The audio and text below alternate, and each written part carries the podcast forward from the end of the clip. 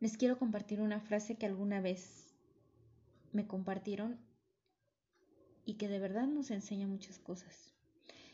No porque tú creas que el niño estará bien en el lugar que a ti te conviene, será así. Esa es tu percepción, más no del niño.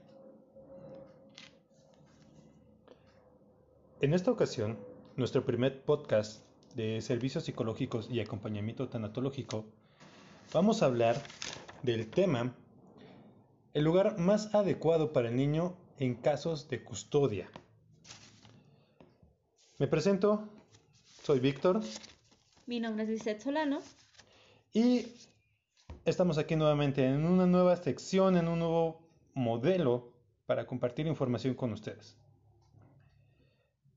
¿Qué tan común es hoy en día el divorcio, la separación? Pues realmente es un tema muy, muy común, es algo que se da muy a menudo. No es tema actual, eh, el tema ya es eh, de algunos años atrás, pero ha habido varios cambios que realmente eh, no se habían tomado en cuenta, como esto de la intervención psicológica en los casos de custodia. anteriormente era como más decisión de un juzgado que de los padres por no llegar a acuerdos y ahora, bueno, contamos con esta eh, facilidad de dar el apoyo a las familias en este tipo de casos. Claro, obviamente es por parte de un especialista que trabaja en juzgado. Sin embargo, tenemos un, previo, ¿no? Una situación antes de llegar a ese, a ese, juzgado. No recuerdo cómo se dice esa situación, Liz. Ok, es la mediación familiar.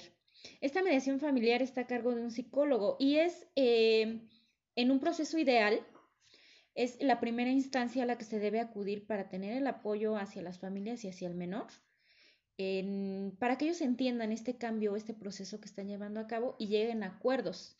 Antes de llegar eh, obviamente a un acuerdo con el abogado ya en tema jurídico, que es un tema este, independiente del que nosotros vamos a tratar y que pues de alguna manera este, la intención es que cuando lleguen a esta solución y ya decidan eh, hacer algo legal, digamos ya tener un papel en donde están los acuerdos plasmados, pues antes se haya hecho el acuerdo eh, por medio de un mediador y se establezca eh, lo mejor, no nada más para el niño, sino también en apoyo a los padres. En pocas palabras, es algo que se conoce como terapia familiar o terapia de pareja. Evitar que la pareja se separe, evitar que este matrimonio se rompa. Vamos, muchas veces no es posible, lamentablemente, porque la gente llega o las parejas llegan ya cuando pues, las cosas están muy mal. Y por eso se llega a una instancia de una asesoría psicológica jurídica, en la que, como ya estás diciendo, Liz, pues se tiene que ya llegar a acuerdos legales para esta cuestión de la guardia y custodia. Pero, vamos, ya en el tema. ¿Qué es una guardia y custodia? Una guardia y custodia es el lugar en el que el niño va a permanecer bajo el cuidado de alguno de los padres o también puede ser eh, de manera conjunta, que sería la custodia compartida es quien se va a hacer cargo de atender al niño, de darle seguridad y de procurar su bienestar, eh, digamos, la mayor parte de manera física. Aquí me gustaría hacer la anotación de que culturalmente se le da la custodia a la mujer, porque se tiene la idea de que la mujer es la que lo puede cuidar mejor, el, el afecto materno es el afecto que necesita todo niño, toda niña, sin embargo, algo que platicábamos hace un momento, muchas veces no es tal cual. Ya se ha estado investigando, ya se ha conocido a hombres masculinos que, que tienen esa capacidad de cuidar y ver por las emociones de los niños. Vamos, esto que se contrapone a la idea cultural. Así es. Eh, bueno, hay que tomar en cuenta aquí también la edad del niño y las capacidades que tiene el niño para ser autosuficiente sin depender de la madre, porque es el primer vínculo que se genera.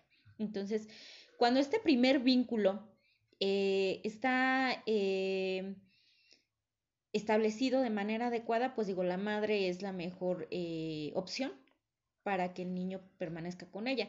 Sobre todo va a ser la mejor opción antes de los dos años, por el tema de que el niño necesita cuidados específicos, este, ser amamantado en muchas ocasiones. Entonces, este, este vínculo hasta los dos años es muy fuerte, madre-hijo. e repito, hay que tomar en cuenta también que hay madres que pues rechazan a sus hijos y eso también es una realidad. Entonces, eh, aquí no podemos eh, establecer, aunque sea culturalmente, que la madre es el, eh, la persona ideal para que el niño permanezca. hay que tomar en cuenta muchos factores, mm, desde el apego que se tiene, la dinámica familiar, este, los valores también que se están brindando. Digo, ya cuando el niño es mayor, también suele suceder que de acuerdo a las enseñanzas o a lo que él ve le da importancia a ciertas cosas o peso a ciertas cosas. Y a partir de ello el niño va a querer decidir o elegir con quién irse. Es importante tomar en cuenta el punto de vista del niño, eh, pero también tomar en cuenta los factores de lo que ofrecen los padres como para tener bien cuidado al niño.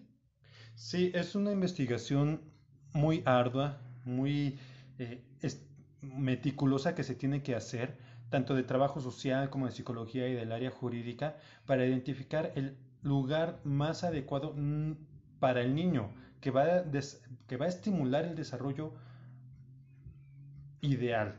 y le va a dar seguridad. Vamos, en este sentido, creo que la palabra más, más adecuada para referirse a estos pequeños son niñas, niños y o adolescentes. Eh, según este, términos legales, jurídicos.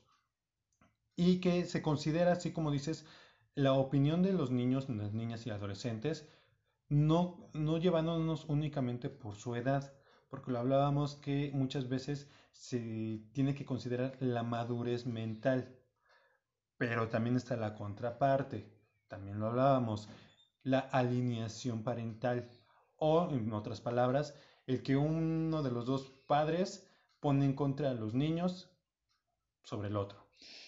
Así es, aquí entraría también las personas que ejercen ventaja sobre, por ejemplo, lo económico, ¿no? Muchas veces si al niño se le inculcó que es importante el dinero, es importante lo económico, es importante las pertenencias materiales, el niño fácilmente va a poder eh, ser dominado por la persona que tenga este poder económico.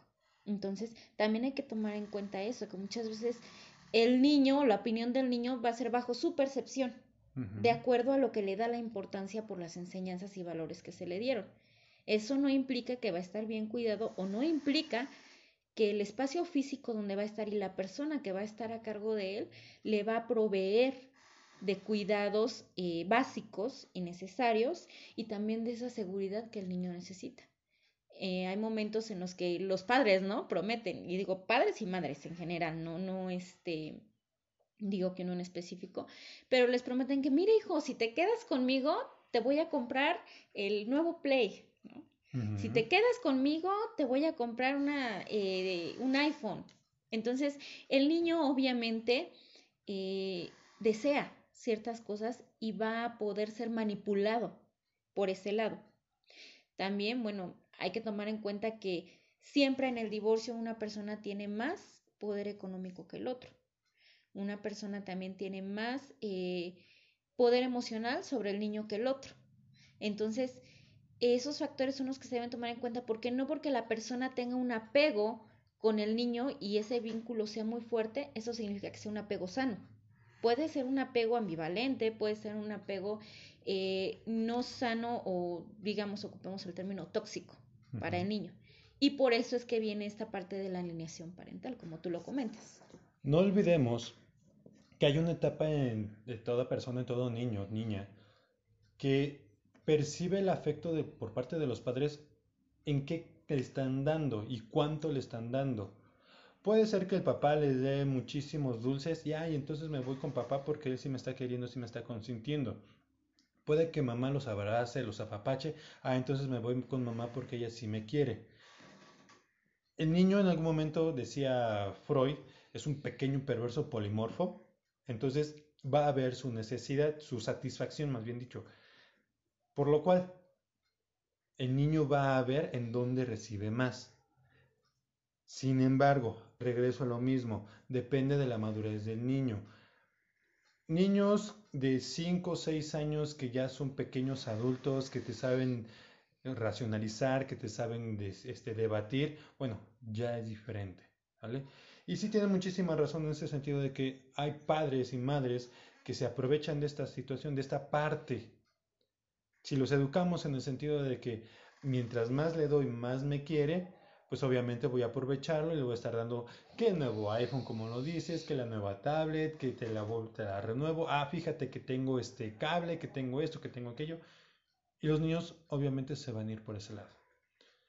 Ahora, la alineación parental es algo muy bastante grande, porque no nada más va en la cuestión económico material, sino también va en el sentido de, oye, es que dile a tu papá que nos debe, oye, dile a tu papá que esto, oye, dile a tu mamá que, que ya nos haga estas tales cosas.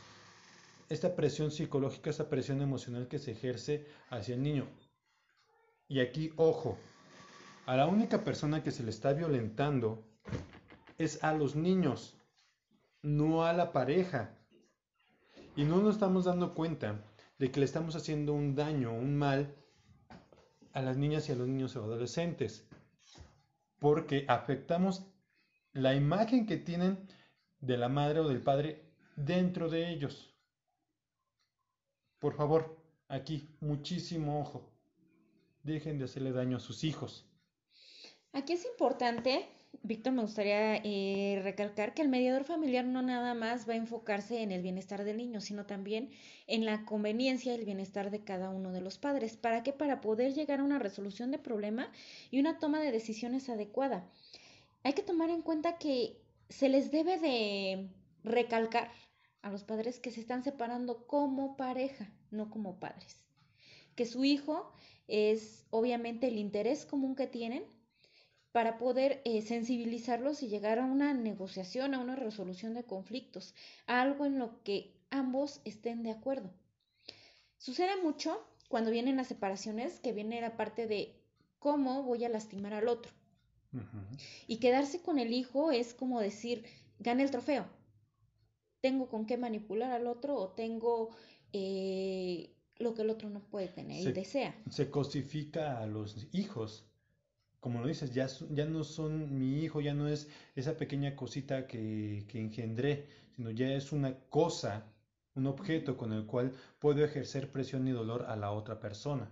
Así es, por eso es importante trabajar también con los padres, porque en medida de que los padres se sensibilicen, lleguen a acuerdos y fomentemos esta parte del interés eh, superior del niño, en ellos vamos a poder lograr que la dinámica familiar se restablezca y que todos puedan eh, ser partícipes de manera cordial en ella, que ninguno termine molesto, que ninguno termine en malos, este, por ahí, más vale un buen acuerdo que un mal pleito, ¿no?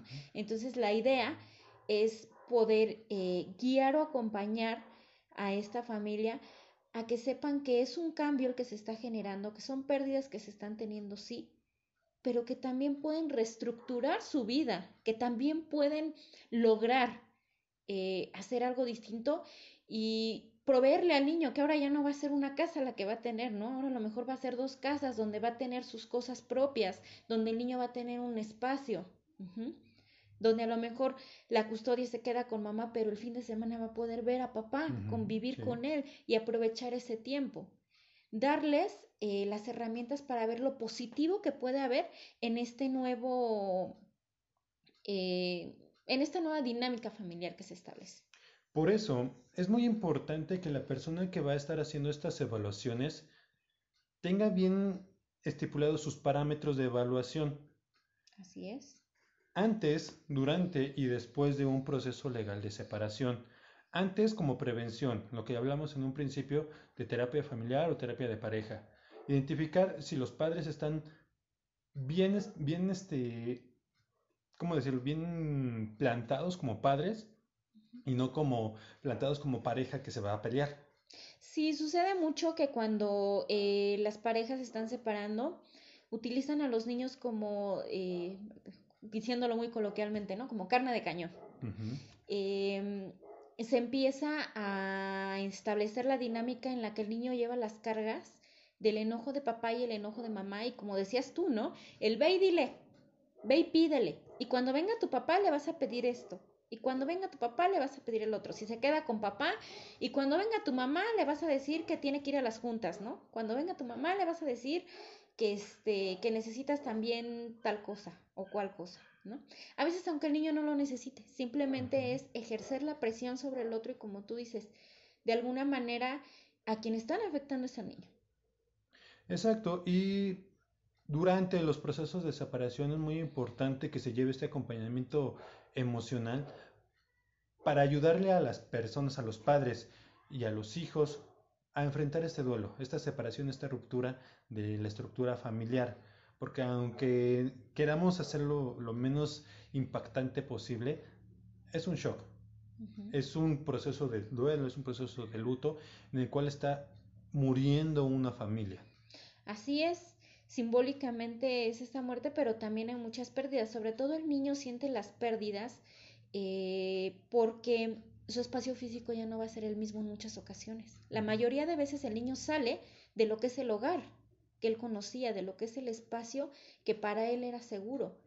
Y eso implica irse a otro lado donde a veces, bueno, ya no están papá y mamá, ya solo está uno. Eso quita seguridad al niño. En su pensamiento, el niño ya está quedando, eh, en muchas ocasiones se siente abandonado.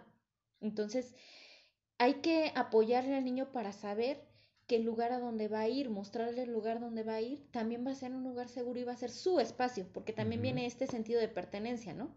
De yo no pertenezco aquí. Hay ocasiones que los padres están en, en su pleito y se olvidan de, de, la pertenencia del niño, ¿no? O tienen nuevas parejas, eh, muchas ocasiones eso sucede mucho, estadísticamente hablando, de que el padre ya tiene otra pareja nueva. Entonces empieza como esta parte del conflicto en el niño, ¿no? De ya no, entonces mi papá ya va a tener otra familia y ya no pertenezco a esa familia, ¿no? Y este sentido de pertenencia también a los niños les genera mucha incertidumbre, mucha inseguridad porque no saben lo que va a pasar. Y si no hay alguien que los guíe y les explique lo que está sucediendo en un idioma que ellos lo entiendan y de una manera muy adecuada para ellos, pues corremos el riesgo de que el niño crezca eh, con muchos traumas, porque va a ser algo traumático para él. Entonces, Liz, ¿con quién sería ideal o quién sería mejor que los niños se quedaran en un caso de custodia? Pues tiene que tomarse en cuenta varios factores. Esto es, como tú dices, una investigación, un estudio que se tiene que hacer para poder saber cuál es la persona más apta para estar al cuidado del niño. Tengamos en cuenta que hasta los 18 años el niño va a estar bajo la, eh, los cuidados de esta persona y obviamente eso implica muchas responsabilidades para quien no va a cuidar. También tenemos que tomar en cuenta quién tiene la capacidad superior para poder eh, tomar estas responsabilidades. Tomar en cuenta a veces en qué trabaja papá, en qué trabaja mamá, cuánto tiempo disponen de cuidado para el niño, qué estrategias pretenden eh, establecer para seguir teniendo un apego seguro con el niño. Entonces, muchas veces eh, se tiene, como dices culturalmente, la idea de que el padre como no es multitareas, no puede hacerse cargo de los hijos y sin embargo hay padres que, digamos, hacen un sobreesfuerzo, si tú lo quieres ver así, pero logran sacar adelante a sus hijos. Entonces, también hay que ver qué tanto son flexibles los padres en, en tiempos, ¿no? Porque muchas veces eh, papá o mamá tienen trabajos muy rígidos que no les permiten este, estar al pendiente. El niño no, no va a tener como una fecha o una hora para enfermarse, no va a tener eh, un día específico para sentirse triste y necesitar un abrazo de papá, mamá o que pasen tiempo de calidad con él. Entonces, también hay que tomar en cuenta esa parte de la flexibilidad de los padres. Por lo cual, no podemos decir en estos momentos que es más ideal quedarse con mamá o con papá, sino como lo estás diciendo, la persona más capacitada para cuidar de este, de este ser humano tenemos casos o ha habido un, un, historial de que se quedan con papá, culturalmente se quedan con mamá, y ha habido casos también, o en algunos otros que se quedan con los tíos, con los abuelos. Por lo cual, no es específico que se queden con uno. Todo esto mediante un estudio muy, muy este, particular. Pero Así eso sí. es.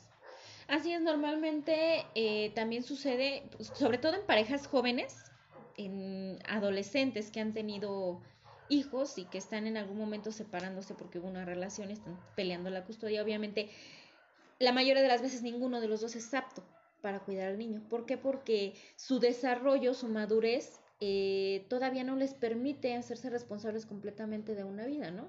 Y entonces ya, tiene- ya están teniendo problemas que deberían de tener en una etapa del desarrollo mucho más avanzada. Entonces, eh, ahí es cuando se considera, bueno, otra persona alterna, que no es ni papá ni mamá, que pueda estar al cuidado del niño. Muy bien. Entonces, ese, ese trabajo es en conjunto por parte de trabajo social, por parte de psicólogos y las personas que lo van a ejecutar, que son el área jurídica legal. Pues entonces hasta aquí quedamos con este pequeño podcast, con este pequeño audio y esperamos que les haya sido de, utilidad esta información. Si tienen dudas, si tienen comentarios, por favor háganoslo saber.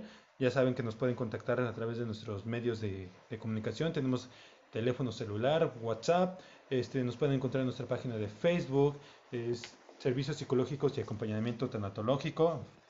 Y a través del teléfono celular 5616 3221 53 por medio de WhatsApp o vía telefónica. Y también a través del correo. spatbicosa2020 arroba gmail.com. Estamos para servirles y un gustazo verlos por este, escucharlos por este nuevo medio. Muchísimas gracias por escucharnos. Les repito, mi nombre es Víctor León. Yo soy Lizeth Solano y es un gusto estar con ustedes. Adiós.